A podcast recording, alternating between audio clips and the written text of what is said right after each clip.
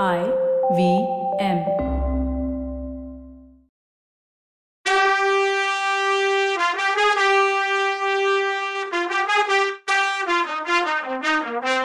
வணக்கங்க. நான் கவிதா பேசுறேன்.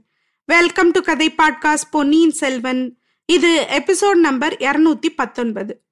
வானகம்பாடி நாட்டுக்கு பக்கத்திலேயே கந்தமாறனுக்கும் நாடு கொடுத்திருக்கார் சக்கரவர்த்தின்னு பொன்னியின் செல்வர் சொல்லும்போது கந்தமாறன் சந்தோஷமா சக்கரவர்த்தியின் கருணையே கருணை. திரும்பவும் கடம்பூருக்கே நான் போக விரும்பல. வேண்டியதில்லைன்னு சொன்னான். வேண்டியதில்ல. அங்கதான் உங்க பழைய அரண்மனை எரிஞ்சு போச்சே. திரும்பவும் அங்க போனா உங்களுக்கு அதே ஞாபகம் தான் வந்துட்டே இருக்கும்ல. பாலாத்தோட தென்கரையில புதுசா அரண்மனை கட்டிக்கோங்க. உங்க தங்கச்சி உடம்பு சரியானதும் அங்க வந்து அவளும் இருக்கலான்னு சொன்னாரு பொன்னியின் செல்வர். கோமகனே இனி மணிமேகலை வந்து எங்களோட இருப்பான்னு நான் நினைக்கல. உங்க பாட்டி செம்மீன் மாதேவி அவளை தன்னோட ஸ்தல யாத்திரை கூட்டிட்டு போறதா சொல்லியிருக்காங்க. மணிமேகலைக்கும் பெரிய பிராட்டிய ரொம்பவும் பிடிச்சு போச்சு. இன்னைக்கு கூட பெரிய பிராட்டி திருவையாத்துக்கு அவளை கூட்டிட்டு போயிருக்காங்கன்னு சொன்னா கந்தமாறன். ஆமாமா பெரிய கோஷ்டியா தான் போயிருக்காங்க. புதுசா கல்யாணம் பண்ணிக்கிட்ட என் சித்தப்பாவும் சித்தியும் கூட போயிருக்காங்க. இந்த காமெடியை கேளுங்க. சமுத்திரகுமாரிய நான் இனிமே என் சித்தின்னு சொல்லணுமான்னு சொன்னாரு பொன்னியின் செல்வர் சோழ வம்சத்திலேயே இப்படி ஒரு கல்யாணம் நடந்ததே இல்லை. மதுராந்தகருக்கும் அதாவது சேந்த நமுதனுக்கும் பூங்குழலிக்கும் நடந்த மாதிரின்னு சொன்னான் பார்த்துவன். என்னோட மகுடாபிஷேகம் கூட அப்படிதான் நடக்க போகுது அப்படின்னு சொன்னாரு அருள்மொழிவர்மர். அது ஒரு நாளும் நடக்காத காரியம்னு சொன்னா வல்லவன். பொன்னியின் செல்வர் கொஞ்சம் திடுக்கிட்ட மாதிரி பாவனை பண்ணிட்டு எது நடக்காது? என்னோட பட்டாபிஷேகமான்னு கேட்டாரு. வந்தியத்தேவன் கொஞ்சம் வெக்கப்பட்டுக்கிட்டே இல்லையா? அடக்கமா ஃபங்க்ஷன் நடக்கிறத பத்தி சொன்னேன். இப்பவே மக்கள் உங்கள் பட்டாபிஷேகத்தை பத்தி பேச ஆரம்பிச்சிட்டாங்கன்னு சொன்னான். கோமகனே உங்க மகுடாபிஷேகத்துக்கு நாங்க இருக்க வேணாமா? இந்த நேரம் பார்த்து எங்களை வடதிசைக்கு அனுப்புறீங்களே. தை மாசம் பிறந்ததும் பட்டாபிஷேகத்துக்கு நாள் குறிச்சிடுவோன்னு பேசிட்டு இருக்காங்களே. வல்லவன் கொடுத்து வச்சவன் அதிர்ஷ்டசாலின்னு சொன்னான் கந்தமாறன். அப்படிலாம் ஒன்றும் இல்லை. வந்தியத்தேவரையும் நான் சீக்கிரமே இலங்கைக்கு அனுப்ப போறேன். நண்பர்களே ஒண்ணு மட்டும் நம்புங்க. நீங்க இல்லாம என் மகுடாபிஷேகம் நடக்காதுன்னு உறுதியா சொன்னாரு பொன்னியின் செல்வர். ரொம்ப நன்றியா நாள் குறிச்ச உடனே குதிரை ஆட்கள்கிட்ட ஓலை கொடுத்து அனுப்புங்க. உடனே வந்துடுறோன்னு சொன்னா கந்தமாறன். நண்பா அதை பத்தி என்ன கவலை? நீங்க வராம நான் பட்டாபிஷேகம் செய்யறது எதுக்குன்னு மறந்துடாதீங்க. நான் அரண்மனை நிலா மாடத்திலையும் உத்தியானவனத்திலையும் ஜாலியா இருக்கிறதுக்கு முடிசூட்டிக்க போறது இல்லை. இலங்கைக்கு போயிட்டு வந்ததுல இருந்து நான் கண்டுட்டு இருக்க கற்பனை கனவுகளை உங்ககிட்ட முன்னாடியே சொல்லியிருக்கேன். இன்னும் ஒரு தடவை சொல்றேன் கேட்டுக்கோங்க. ஏன் தாத்தாவோட அப்பா பராந்தக சக்கரவர்த்தி காலத்துல சோழ சாம்ராஜ்யத்துக்கு இருந்த புகழை விட உன்னதமான நிலைமைக்கு நாம போகணும். நாலு பக்க சாம்ராஜ்யத்தையும் விரிவுபடுத்தணும். வடக்க கங்கை வரைக்கும் கிழக்குல கடல் கடந்து ஸ்ரீ விஜயம் வரைக்கும் மேற்கில் மலை நாட்டையும் அதுக்கப்புறம் கடல்ல உள்ள லட்சத்தீவு வரைக்கும் கைப்பத்தி நம்ம வீரர்களை அங்கே இருந்து பாத்துக்கிற மாதிரி பண்ணணும். மலை நாட்டுல சேர மன்னன் ஒருத்தன் எங்கிருந்தோ கிளம்பி இருக்கான். பாண்டி நாட்டுல ஏதாவது ஒரு பாண்டியன் அப்பப்போ திடீர்னு கிளம்புவான். இந்த புது சேர பாண்டியர்களுக்கு பலம் கொடுக்கறவங்க யாரு தெரியுமா? இலங்கையில உள்ள மன்னர்கள். அதாவது இலங்கை நாட்டு மலை குகையில ஒளிஞ்சிருக்க மகிந்தனையும் அவனோட படையையும் தேடி பிடிச்சு அவங்க பலத்தை அடியோட அழிக்கணும். இலங்கை தீவு முழுசையும் நம்ம ஆட்சிக்கு உள்ள கொண்டு வரணும். நாட்டை பெருசாக்கினா மட்டும் போதுமா? இலங்கையில உள்ள புத்தர் ஸ்தூபத்தை தோக்கடிக்கிற மாதிரி பெரிய பெரிய சிவாலயங்களையும் விஷ்ணு ஆலயங்களையும் இந்த புண்ணிய பூமியில கட்டணும். இந்த தமிழ் திருநாட்டுல ஆயிரம் வருஷத்துக்கு அப்புறமா வரப்போறவங்க நம்ம இந்த காலத்துல செஞ்ச இந்த விஷயங்களை பார்த்து பிரமிக்கணும். நண்பர்களே இந்த கனவு எல்லாம் என் காலத்துல நிறைவேறத்தான் போகுது. நான் நிறைவேற்றியே தீருவேன். அதுக்கு நீங்க ஒவ்வொருத்தரும் உதவி செய்யணும். பார்த்திபரே சோழ நாட்டிலேயே மிக உயர்வான படை பதவிய என் அண்ணன் கரிகாலர் வகிச்சு வந்த வடதிசை மாதண்ட நாயகர் பதவிய உங்களுக்கு கொடுக்குறேன். அந்த பொறுப்பை நீங்க சரியா வகிக்கணும். என் அண்ணனோட அகால மரணம் நம்ம எதிரிங்க உள்ள பல ஆசையை மூட்டி விட்டுருக்கும். வேங்கி அரசனும் ராஷ்டிரகூட மன்னனும் எப்படா சோழ நாட்டுல உள்நாட்டு குழப்பம் நடக்கும்? சிற்றரசர்களுக்குள்ள போர் முழுன்னு எதிர்பார்த்துட்டு காத்துட்டு இருப்பாங்க. அதனால வடபெண்ணை கரையில நம்ம வீரர்கள் இரும்பு அரண் மாதிரி நின்று காவல் காக்கணும். பல்லவரே வடபெண்ணை கரையில வேண்டிய ஏற்பாடு பண்ணிட்டு கந்தமாறனை அங்க தளபதியா நிறுத்திட்டு நீங்க உடனே காஞ்சிபுரத்துக்கு திரும்பிடுங்க. அங்க என் அண்ணன் கட்டின பொன் மாளிகைய சக்கரவர்த்தி வந்து தங்குறதுக்கு ஏத்த மாதிரி வைங்க. என்னோட தலையில கிரீடத்தை வச்ச உடனே சக்கரவர்த்தி காஞ்சிக்கு கிளம்பிடுவார்னு சொன்னார் பொன்னியின் செல்வர். அதை கேட்ட கந்தமாறன் கண்ணில் கண்ணீர் ததும்ப இளவரசே போர்க்காலத்தில் நான் இன்னும் என் திறமைய நிரூபிக்கவே இல்லையே. எல்லை காவல் படைக்கு என்னை தளபதி ஆக்குறீங்களே. நான் அதுக்கு தகுதி உள்ளவனான்னு நான் தழுதழுக்க கேட்டான்.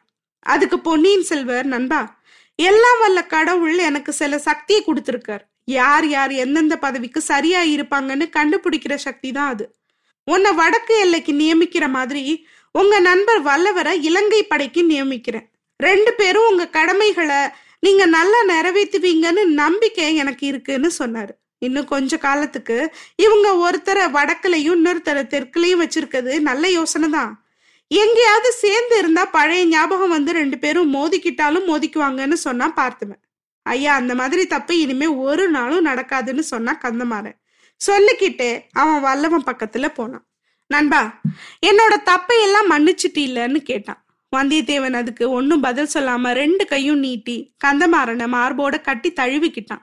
ரெண்டு பேரும் கொஞ்ச நேரம் மௌனமா கண்ணீர் விட்டாங்க. அதுக்கப்புறம் பார்த்திபனும் கந்தமாறனும் போய் தயாரா இருந்த படகுல ஏறிக்கிட்டாங்க. படகு நதியில பாதி தூரம் போற வரைக்கும் பார்த்துட்டே இருந்த பொன்னியின் செல்வரும் வந்தியத்தேவனும் தஞ்சாவூர் நோக்கி குதிரையை திருப்பினாங்க. பொன்னியின் செல்வருக்கு முடிசூட்டு விழா நடக்க போகுதுன்னு நாடெல்லாம் ஒரே பேச்சா இருந்தது. மக்கள் எக்கச்சக்க ஆர்வத்தோட அந்த நாளை எதிர்பார்த்து காத்துட்டு இருந்தாங்க. ஆதித்த கரிகாலரோட மரணம் மந்தாகினியோட உயிர் தியாகம் பெரிய பழுவேட்டரையரோட சபதம் நிறைவேற்றும் இதெல்லாம் சுந்தர சோழ சக்கரவர்த்தியோட மனசை பாடாப்படுத்தி இருந்துச்சு. அவரை மட்டுமா? நம்மளையும் தான். ஆனாலும் ராஜ்ய உரிமை பத்தின சச்சரவெல்லாம் தீந்து போய் அருள்மொழிவர்மருக்கு முடிசூட்டுறது பத்தி ஏக மனதா மக்களும் சிற்றரசர்களும் ஒத்துக்கிட்டாங்க. அது சக்கரவர்த்திக்கு ஒரு சின்ன ஆறுதலா இருந்துச்சு. தை மாசம் பிறந்ததும் நல்ல நாள் பார்த்து பொன்னியின் செல்வர் தலையில பாரத்தை இறக்கி வச்சுட்டு காஞ்சிக்கு போகலான்னு சக்கரவர்த்தி முடிவு பண்ணியிருந்தார். அங்க தன்னோட வீர பையன் கரிகாலன் தனக்குன்னு கட்டின பொன் மாளிகைக்கு போய் மிச்சம் இருக்க வாழ்நாள வாழணும்னு அவருக்கு ஆசை. அதனால முடிசூட்டு விழாவை ரொம்ப ஆடம்பரம் இல்லாம நடத்துறதுன்னு நினைச்சிருந்தாரு. இதுல அருள்மொழிவர்மர் விருப்பமும் அதுதான். அதனால விழா முடியிற வரைக்கும் நாடு நகரத்துல மக்கள் முன்னாடி அதிகமா போறதில்லைன்னு முடிவு பண்ணியிருந்தாரு இளவரசர். கொள்ளிடத்தோட படகுத்துறையில இருந்து தஞ்சாவூருக்கு போறதுன்னா திருவையாறு வழியா தான் போகணும். நகரத்துக்குள்ள போனா மக்கள் கூட்டமா கூடி ஆரவாரம் பண்ணுவாங்கன்னு ரெண்டு பேரும் நகரத்துக்குள்ள போகாம கொஞ்சம் மேற்க போய் காவேரி நதியை கிராஸ் பண்ணாங்க. குடமுருட்டி நதிக்கிட்ட வந்ததும் அது கரையோட தஞ்சாவூர் நோக்கி போனாங்க. அஞ்சு நதிங்க அடுத்தடுத்து பாயிற அந்த அற்புதமான பிரதேசத்தோட நீர் வளமும் நில வளமும் மார்கழி மாசத்துல கண்கொள்ளா காட்சியா தெரிஞ்சுது. ரெண்டு கரையும் தொட்டு ஓடுற வெள்ளம் வர்ற காலத்தை விட அரை ஆறு தண்ணியும் அரை ஆறு மணல் திட்டுமா இருந்த ஆத்தோட அழகு மனச கொள்ளையடிச்சுது. நதியோட ரெண்டு பக்கமும் தென்னையும் கமுகும் கமுகுன்னா பாக்கு கதலியும் வாழை கரும்பும் செழிச்சு வளர்ந்துருந்துச்சு. தோப்பு இல்லாத இடத்துல எல்லாம் நன்சை வயல்ல கதிர் விளைஞ்சு பாரம் தாங்காம வளைஞ்சு நின்னுது. எடையடையில வாவிலையும் ஓடையிலையும் தலை நிமிர்ந்து நின்ன தாமரையும் குமுதங்களும் அதாவது அல்லியும் செங்கழ நீரும் சித்திர காட்சியா இருந்துச்சு. இதையெல்லாம் பார்த்து ரசிச்சு வியந்துகிட்டு வந்த வந்தியத்தேவனை பார்த்து பொன்னியின் செல்வர் நண்பா இவ்வளோ செழிப்பும் வளமும் உள்ள இடம் இந்த உலகத்துல வேற எங்கேயாவது இருக்க முடியுமா? இப்படிப்பட்ட நாட்டோட சக்கரவர்த்தியா முடிச்சுட்டிக்கிறது எவ்வளோ பெரிய பாக்கியம். இந்த பாக்கியத்தை கொஞ்ச நாளைக்கு முன்னாடி வரைக்கும் நான் வேணான்னு மறுத்துட்டு இருந்தது நினைச்சா எனக்கே ஆச்சரியமா இருக்குன்னு சொன்னாரு. எனக்கு ஆச்சரியம்லாம் ஒண்ணுமே இல்லை. ஐயா அரச குடும்பத்துல உள்ளவங்களோட சஞ்சல மனசு பத்தி பெரியவங்க சொல்ல கேட்டு இருக்கேன்னு சொன்னா வல்லவன். நீர் இருக்கீரே ரொம்ப பொல்லாதவர். அதோட நன்றியே இல்லாதவர். இலங்கையில போர்படைக்கு உம்ம தளபதி ஆக்குனதுக்கு நன்றி கூட சொல்லல. என்ன சஞ்சல புத்தி உள்ளவன்னு சொல்றீரா ஓய்? அப்படின்னு கேட்டாரு பொன்னியின் செல்வர். சாதாரண மக்கள் விஷயத்துல வசப்பாடுறதா இருக்குது அரச வம்சத்துக்கு புகழுக்கு காரணமா கூட இருக்கலாமே. இன்னொன்னு ஒருத்தனுக்கு மரண தண்டனை கொடுக்குறீங்க. நாளைக்கே அவனை மன்னிச்சு தளபதி ஆக்குறீங்க. இப்படி மன்னரோட சஞ்சல மனசுனாலையும் புத்தினாலையும் அவங்க புகழ் அதிகமாகத்தானே செய்யும். ஆஹா நம் மன்னர் எவ்வளோ கருணை உள்ளவர்னு மக்கள் புகழ்ந்து தள்ளுவாங்கல்லன்னு சொன்னான் வல்லவன். ஆமாமா. ஆனா இன்னைக்கு தளபதியா நியமிச்சவனை நாளைக்கு மரண தண்டனைக்கும் ஆளாக்கலாம். அப்போ ஜனங்க என்ன சொல்லுவாங்கன்னு கேட்டாரு இளவரசர் விடாம. நடுநிலைமை தவறாத நீதிமான் இந்த மன்னர் பெருமானும் மனுநீதி சோழர் மறு அவதாரம் எடுத்துட்டார்னு பாராட்டுவாங்கன்னு சொன்னான் வல்லவன். பொன்னியின் செல்வர் கலகலன்னு சிரிச்சார். அப்படின்னா உங்களுக்கு கொடுத்த வானகப்பாடி நாட்டையும் ஈழத்து சேனையின் தளபதி பதவியையும் நான் திரும்ப புடுங்கிக்கிட்டா உங்களுக்கு அதுல அதிசயம் ஒண்ணுமே இருக்காதுல்லன்னு கேட்டாரு பொன்னியின் செல்வர். அதுக்கு வல்லவன் அதிசயப்படவும் மாட்டேன் துயரப்படவும் மாட்டேன். இப்ப கூட என்ன நீங்க இலங்கைக்கு அனுப்புறது எனக்கு பெரிய பதவி தளபதி பதவி தர்ற நோக்கத்தோட இல்லை. இந்த அழகான சோழ நாட்டுல இருந்து தேச பிரஷ்டம் அதாவது நாடு கடத்துற நோக்கத்தோடையோன்னு தெரியாம ஒரே சந்தேகமா இருக்குன்னு சொன்னான். நிஜமாவே இவ்வளோ சாமர்த்தியசாலியான உங்களை முதல் மந்திரி ஆக்கி பக்கத்திலே வச்சுக்கணும்னு தான் ஆசை எனக்கு. ஆனா முதல் மந்திரி அனிருத்தர் உங்களுக்காக பதவியை விட்டு விலகுவார்னு எனக்கு தோணலன்னு சொன்னாரு இளவரசர். அது ஒண்ணுதான் காரணம்னா நான் முதல் மந்திரி கிட்டேயே கேட்டுக்கிறேன்னு சொன்னா வல்லவன். அதை கேட்ட பொன்னியின் செல்வர் சிரிச்சிட்டாரு. இல்ல வேற காரணமும் இருக்குன்னு சொன்னாரு. அப்படித்தான் நானும் நினைச்சேன்னு சொன்னா வல்லவன். என்ன நினைச்சீங்கன்னு கேட்டாரு பொன்னியின் செல்வர் நீங்க இப்போல்லாம் மனசுல ஒன்ன வச்சுக்கிட்டு வெளியில ஒன்னு சொல்றீங்க அப்படின்னு குத்தம் சொன்னா வல்லவன். உடனே பொன்னியின் செல்வர் வல்லவரே உங்க குற்றச்சாட்டை நிரூபிக்க ஒரு உதாரணம் சொல்ல முடியுமான்னு கேட்டாரு. நல்லா முடியும். உங்களோட மகுடாபிஷேக வைபவத்தை தை மாசம் ஆரம்பத்திலேயே வச்சிருக்கிறது உங்களுக்கு தெரியும். அப்படி இருக்கும்போது கொஞ்சம் முன்னாடி நம்ம கிட்ட இருந்து பிரிஞ்சு கிளம்புனவங்க கிட்ட நீங்க இல்லாம என் மகுடாபிஷேகம் நடக்காதுன்னு சொன்னீங்க. அதை பத்தி நான் என்ன சொல்றதுன்னு கேட்டான். பொன்னியின் செல்வர் திரும்ப சிரிச்சாரு. ஆமா முன்னையெல்லாம் நான் மனசுல நினைச்சதா அப்படியே வெளியில சொல்றதுன்னு இருந்தேன். வல்லவரோட பழகின அப்புறம் இந்த மாதிரி தந்திர வித்த பிராக்டிஸ் பண்ணிட்டு இருக்கேன்னு சொன்னார். வீணா என்னைய புகழ்றீங்க.